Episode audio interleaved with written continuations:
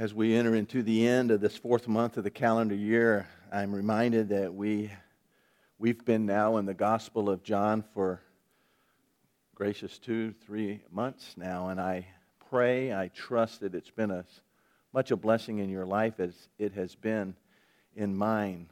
We are in the fifth chapter of the Gospel of John today. We begin our study of that chapter. It's a great time to ask ourselves uh, if we can bring to memory or we can recall what we have been taught in the first four chapters of John. In the life group that I'm a part of, we have kind of taken it on together as a challenge to, to make the Gospel of John a book in the Bible that we become very, very comfortable with, that we have an understanding of what it's about, that uh, for any given chapter we could give you a, a, a little bit of an indication of what's being taught there. I want to challenge you to do that too. And take this opportunity as we study through the Gospel of John to say, Lord, I, really want to understand this book, this gospel, and I, I want to un- understand uh, what's in each chapter and, and, and, and, what's being taught and how I apply that in my life. Uh, it's a good time to do a real quick uh, review of what we've studied together, the first chapter of John. Uh, we are introduced to Jesus, we learn that he is God. As a matter of fact, the reason that the Gospel of John was written, we are told in the 20th chapter, these things are written so that you might believe that Jesus is God, and that in believing you would have life, abundant life, eternal life, fulfilling life. And we learn in the first chapter of John that Jesus is God and that he is life and that he is light, and that he became flesh and made his dwelling among us. The middle part of the first chapter of John, we are introduced to John the Baptist, who gives witness and testifies about who Jesus is. As a matter of fact, we said that we can learn how to have a great life, or how Jesus would say, Man, that's a great life, from listening to John the Baptist, who said this I know who I am, and I know who I'm not and I know who Jesus is, a great foundation for building a great life. And there, toward the end of the first chapter, do you remember? That Jesus begins to call to himself his disciples. And we see in the first chapter of John, he calls five disciples. There was John himself and Andrew. Andrew went and found his brother Simon, who later was named Peter, and introduced him to Jesus. Jesus goes and finds Philip. Philip goes and finds Nathaniel. Five different personalities coming from different circumstances, but Jesus relates to them, interacts with them, reveals himself to them, calls them to himself. We learn so very, very much about Jesus and how he deals with different personalities from watching him at the end of the first chapter, calling these first five disciples. And then in chapter two, we see the first miracle recorded in Scripture Jesus turning water into wine. And we learn from that that God does miracles and he still does them today. And one of the great ways that we can experience miracles, the supernatural in our life, is to watch and see how Jesus serves and emulate Jesus in serving other people. Also, in the second chapter of John, we see how Jesus cleanses temples. And we acknowledged through that study that our bodies are temples of the Holy Spirit, that they house the Holy Spirit, and that sometimes it's necessary, because of Jesus' love for us, that He cleanses our temples. And then, of course, in John chapter 3 is the interaction with Nicodemus, right? You remember that, a very religious man, a good man probably as close to anybody as there was of a man who, who was sinless, though we know that he was a sinner. And we learned that being good is, is not good enough. Then we looked on Easter Sunday at John 3:16. Everybody knows that. We studied that verse and we learned a little bit about Jesus' love and the way Jesus conveys and reveals that love to us. Then in John chapter 4, we studied the Samaritan woman at the well, the direct opposite from Nicodemus. A woman with a bad reputation, but Jesus just loved her. And Jesus had a passion for her, and Jesus had a burden for her. We learned through that incredible story Jesus' perspective on worship. What is worship? And we learned that it's not important where you worship, it's important who you worship, and it's important how you worship. And last week, we looked at the healing of the official's son. Uh, the official comes to Jesus and asks for healing of his son. We looked at his faith. And we began to understand and see how Jesus has this desire to see us grow in our faith. Without faith, it's impossible to please God. Faith the size of a mustard seed, you can say to this problem, this circumstance, this difficulty, be cast into the sea, and so shall it be. But we are never to stay in the same place in our experience of faith. We're to grow in our faith. And that's more important to Jesus that we grow in our faith than your physical need or the physical need of your child. He cares about that. He involves himself in that. But what's more important is your faith and how you're growing in that faith. Today we begin chapter 5. Beginning in chapter 5, we turn a little bit of a corner in the earthly ministry of Jesus. We've seen up until now that Jesus has been relatively well accepted by most people the religious leaders of the day. They're, they're curious about him. They're, they're kind of keeping an eye on him. They're, they're wondering what he's all about. But mostly the, the, the people have embraced Jesus, accepted Jesus. Everywhere he goes, there seems to be large crowds that are following him. That's in the first four chapters that, by the way, is probably the first 18 months, the first year and a half of Jesus' earthly ministry in the first four chapters of John.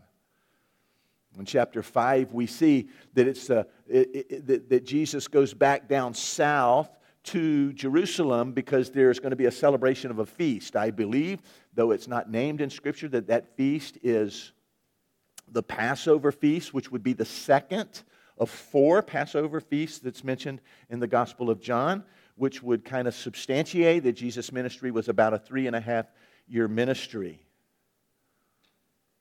So we, we, we see this turning from Jesus' acceptance to intense persecution of Jesus beginning in the fifth chapter. As a matter of fact, we'll see in the fifth chapter that the religious leaders of the day began to plot to have him killed. It says in the 18th verse of chapter 5 this is why the Jews were seeking all the more to kill him. And so there's a little bit of a turning of the corner there. All right, John chapter 5, verses 1 through 9. It's important that we read this uh, again together. It'll be on the screen. The Gospel of John, chapter 5, and beginning in verse 1. See if you can put yourself where Jesus is in this story, if you can picture it. I know that might be difficult for some of you. Try and, and, and kind of experience this. Maybe as a bystander and you're watching, experience this as it is told to us in John chapter 5. Verse 1 After this, there was a feast of the Jews. Jesus went up to Jerusalem. Now there, isn't, now there is in Jerusalem by the sheep gate a pool in Aramaic called Bethesda, which has five roofed colonnades, that is to say, porches. In these lay a multitude of invalids, blind, lame, paralyzed. One man was there who had been an invalid for 38 years. When Jesus saw him lying there and knew that he had already been there a long time, he said to him, Do you want to be healed? The sick man answered him, Sir, I have no one to put me into the pool when the water is stirred up. While I'm going, another steps down before me.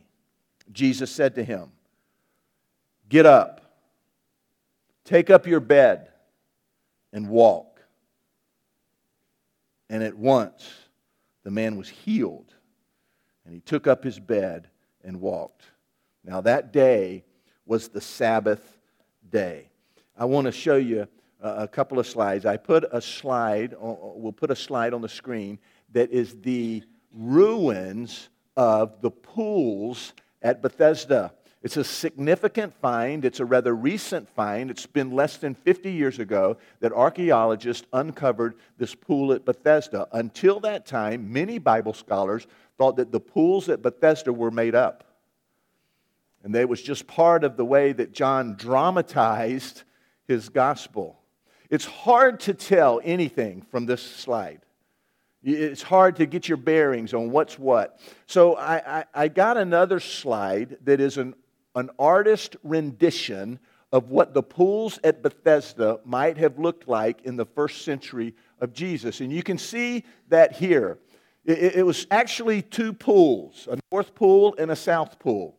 You, you can see that the colonnades that is mentioned in the scripture are porches, as I called them, that there's five. One runs all the way around the south, one the north, the east, the west. This middle one is the colonnade or the porch that separates these two pools. There's also uh, this Antonia is, is, uh, is very simply a, um, a, a military bunkhouse if you will, that King Herod built about 23 years before Jesus was born. It's important also to notice how close the pools of Bethesda are to the temple wall. This is where the Temple Mount is and where you'll see the temple, and this is the north wall of that temple. Now, I also have a slide that gives you a little bit of a bird's eye view of the pool of Bethesda. This is first century Jerusalem. This is the Temple Mount right here. Here's the temple. Here's the north wall.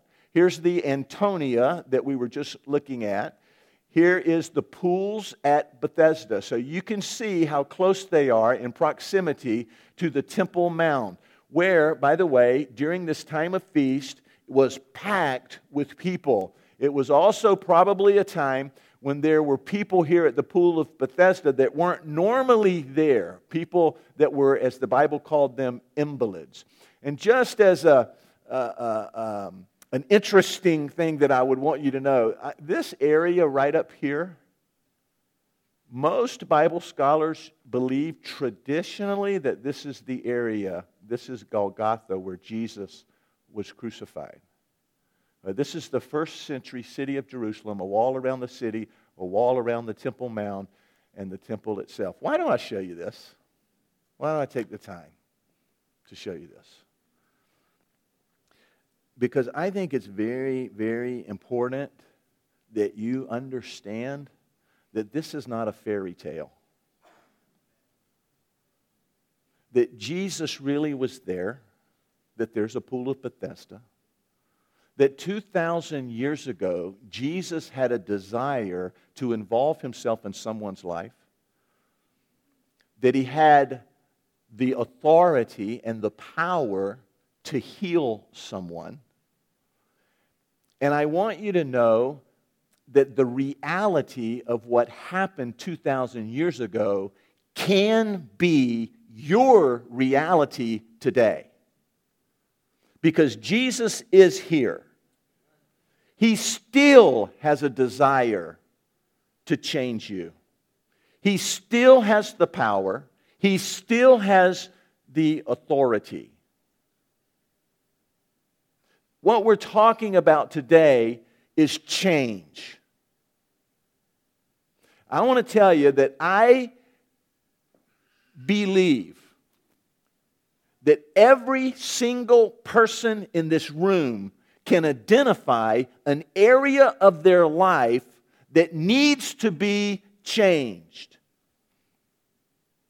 You've experienced for a long time You've tried what you know to do to, to bring about this change in your life. I know that this room is full of people who are in full time ministry.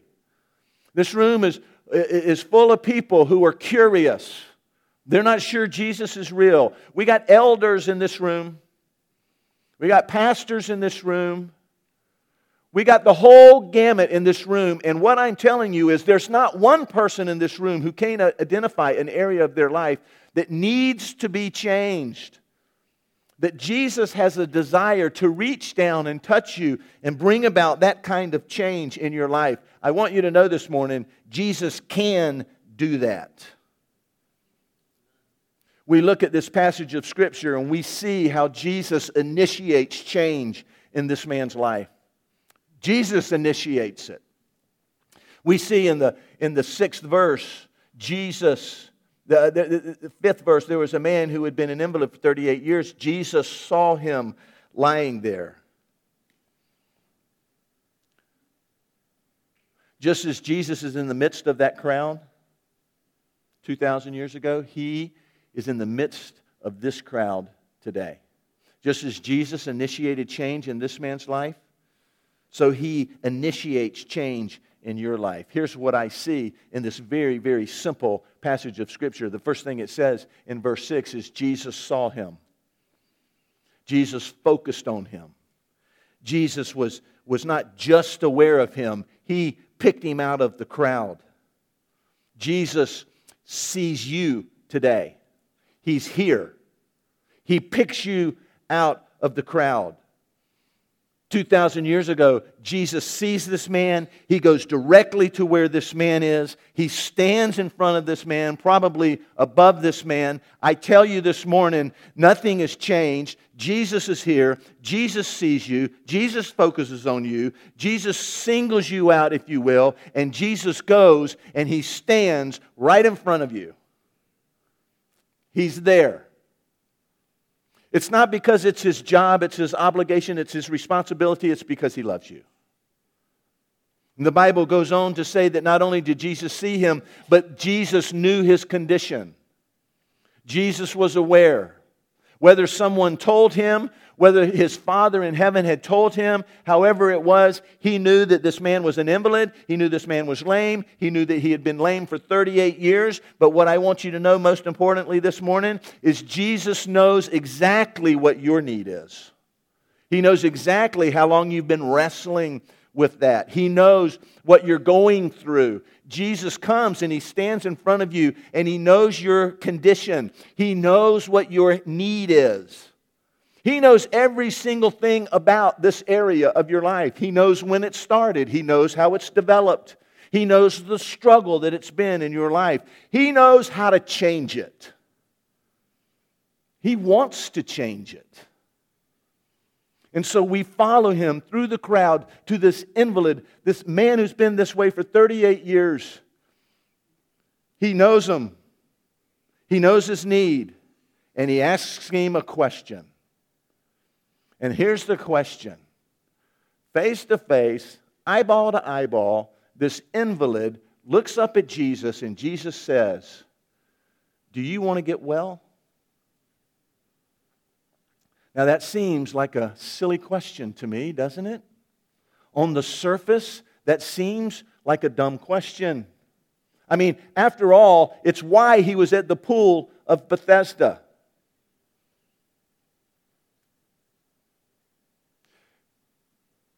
Every person in this room has an area of their life that needs change. And Jesus looks at you eyeball to eyeball. And here's what he says to you You want to change? You want to be changed?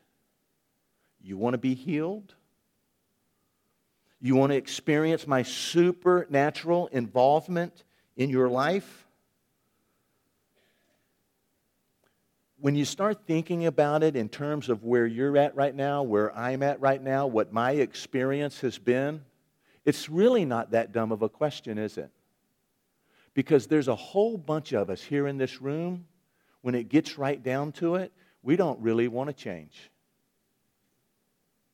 Maybe it's a desire that we have, yeah, we'd like to change, but we don't want to do the necessary work that it's going to change that it's going to take to experience change in our life. We don't want to give jesus every single area of our life. We don't want to totally surrender ourselves to him. We've become maybe comfortable in our misery. We've become comfortable in the pain. We've become comfortable in the addiction. We've become comfortable in a marriage that's falling apart yeah, we would like to see change, But man, when it gets right down to it, and Jesus looks us in the eyeball and says, Do you want to be changed? Do you want to be healed? Do you want to experience my power in this area of your life? We begin to hesitate. Do I? Really? Some of us are afraid of change. Some of us are afraid of what other people might think. I think it's an important question for you to a- answer today. Would you answer it? Would you be honest? He knows your heart. You don't have to answer it to me. Just tell him, you know what, Jesus? I don't think I want to change. Be aware that when you, when you say that, that what you're saying is, I don't really desire to be in the center of your will. I, I don't really want your best for my life. I don't believe that you know what's best for me. I think I know better than you what's best for me.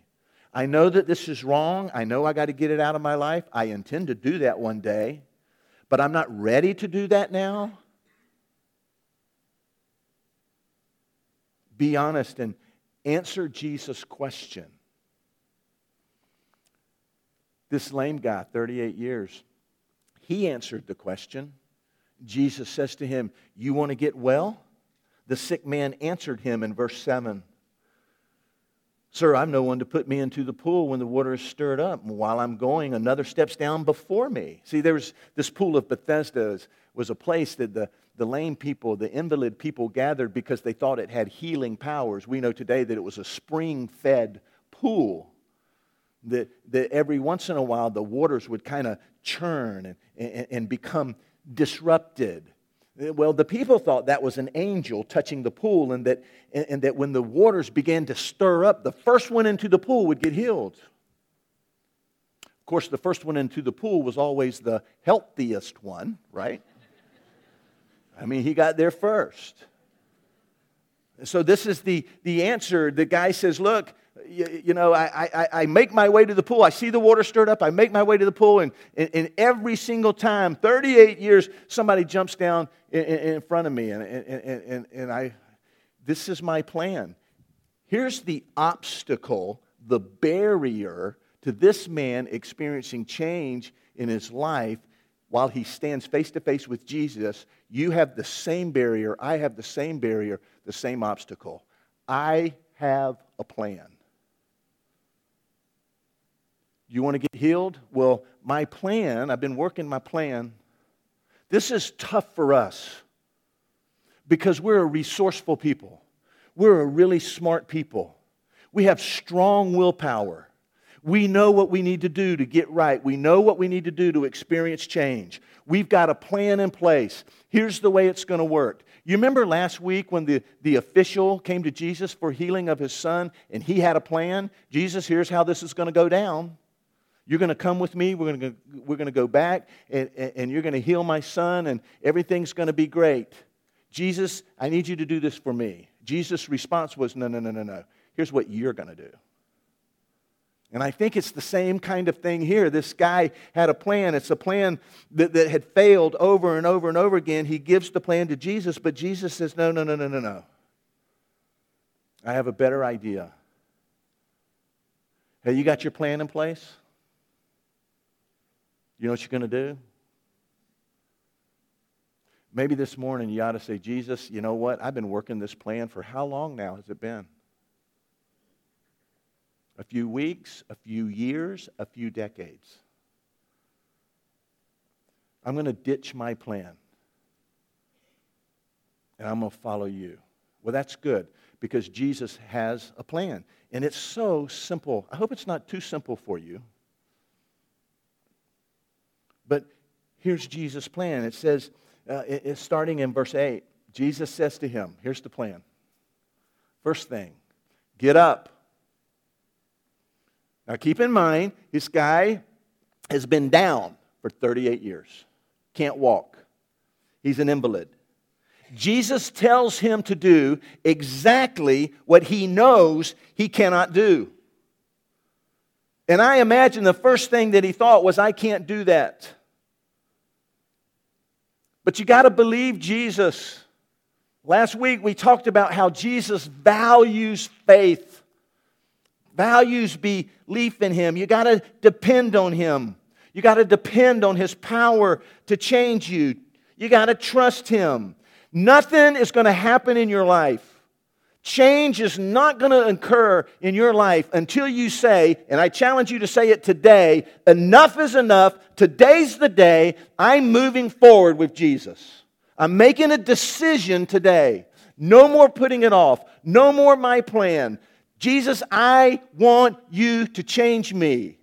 April the 19th, 2015, this watershed, this watermark day, that's when it happened. That's when he changed me. You got to make that decision. Jesus said to this guy, Get up. He can't get up. He's lame. He's an invalid. But something within him said, This is God. And I'm going to trust him and I'm going to have faith with him. And, and, and, and intellectually, mentally, right here in my mind, I'm going to say yes. I want this change in my life. Jesus says, Get up. You got to reach that point.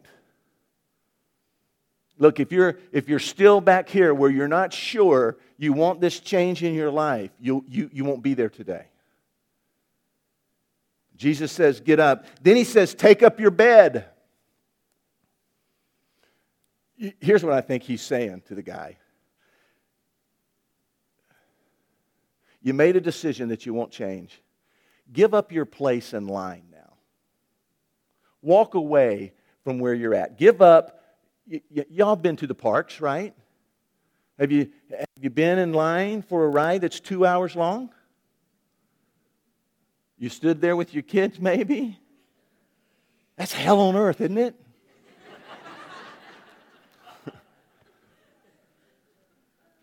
well, what if someone, can, you've been in line for two hours, you're almost there, maybe another 30 minutes, maybe another 45 minutes, you're almost there. You know, when you turn that corner and you can kind of see, and someone comes up to you and says, Hey, come with me. I can get us right to the front. Well, you know what? You got to make a decision. Is this guy for real? Or does he just want my place in line? And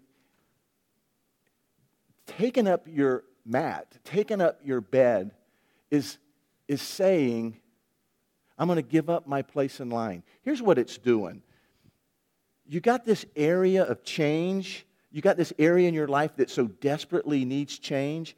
It is, it is doing the things that you need to do to give Jesus opportunity and place to make that change. One way to put it is it means dealing with the temptation to stay there.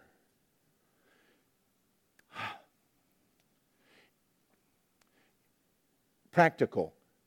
Maybe it means that you should get some software on your computer that tells other people if you're looking at websites you shouldn't be looking at.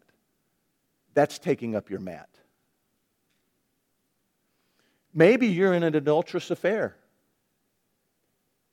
You want God to change you.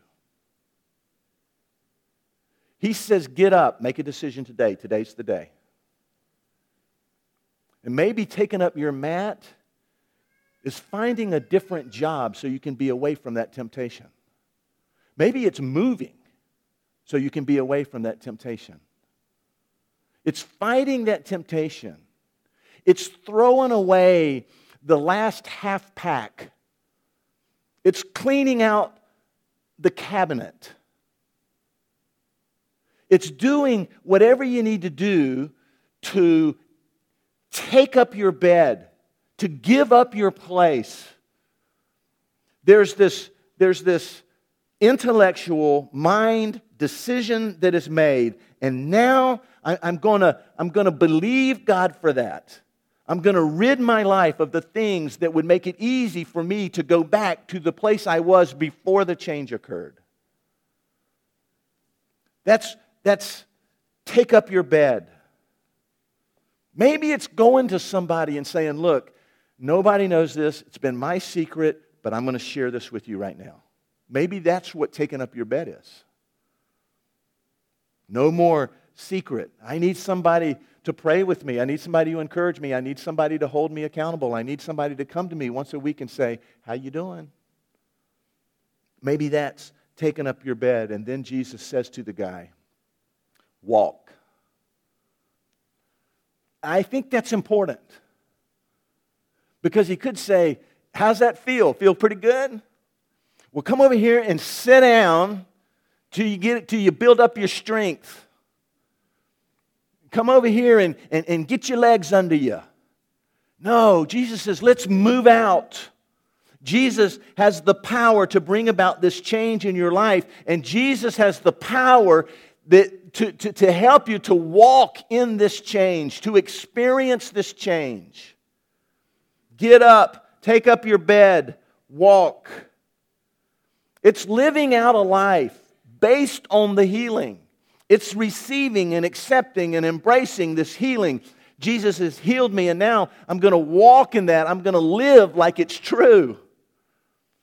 I'm going to move forward in that.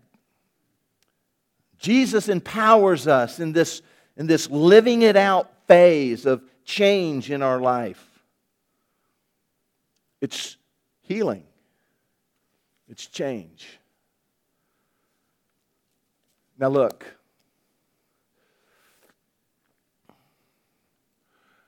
We had 200, I don't know. I'll speak ministerially. 250 people in the first service. There's 300 here, 500 people. Every single one can identify an area of their life they need change. Every single one. It breaks my heart that maybe five will. They'll look at Jesus eyeball to eyeball and say, Change me. Jesus has a plan. He'll walk with you through it. Look, there's something about this I know that's just really, really oversimplified. Get up, take up your bed, and walk. If you're serious about allowing Jesus to bring about this change in your life, you don't have to do that alone. There are people that are here that'll help you. They'll walk with you. We'll share the Word with you, Scripture with you. We'll hold you accountable. We'll encourage you. Maybe take up your mats finding a group to be in. Maybe take up your mat as, is going to a meeting that you should have been in, that you should have been in a long time ago. I don't know. But you don't have to do it alone. I think the important thing today is, is you come to a place in your life where you say, that's it for me. Jesus, change me change me. In other words, your answer to his question is yes, I want to be healed. Jesus says, okay, get up. Right here. I want to be healed. Remove any hindrances. Walk in my power. I want to invite you to stand. Look, this is just, just 60 seconds. In every sense of the word, the ball is in your court. Jesus is here. He has power and authority to bring about change in your life. What will you do? What will you do? Lord Jesus, my prayer is simple. I pray that every single individual in this room might get a sense of your presence. They might, they might get a glance. They, they see you looking at them. They see you singling them out. They see you walking toward them. They see you standing right in front of them. They hear you say, Do you want to be healed? Do you want to be changed? Now it's time for our response and my prayer is simple have your will and your way in every heart and life. I beg you, I pray in your name. Guys, lead us if you would.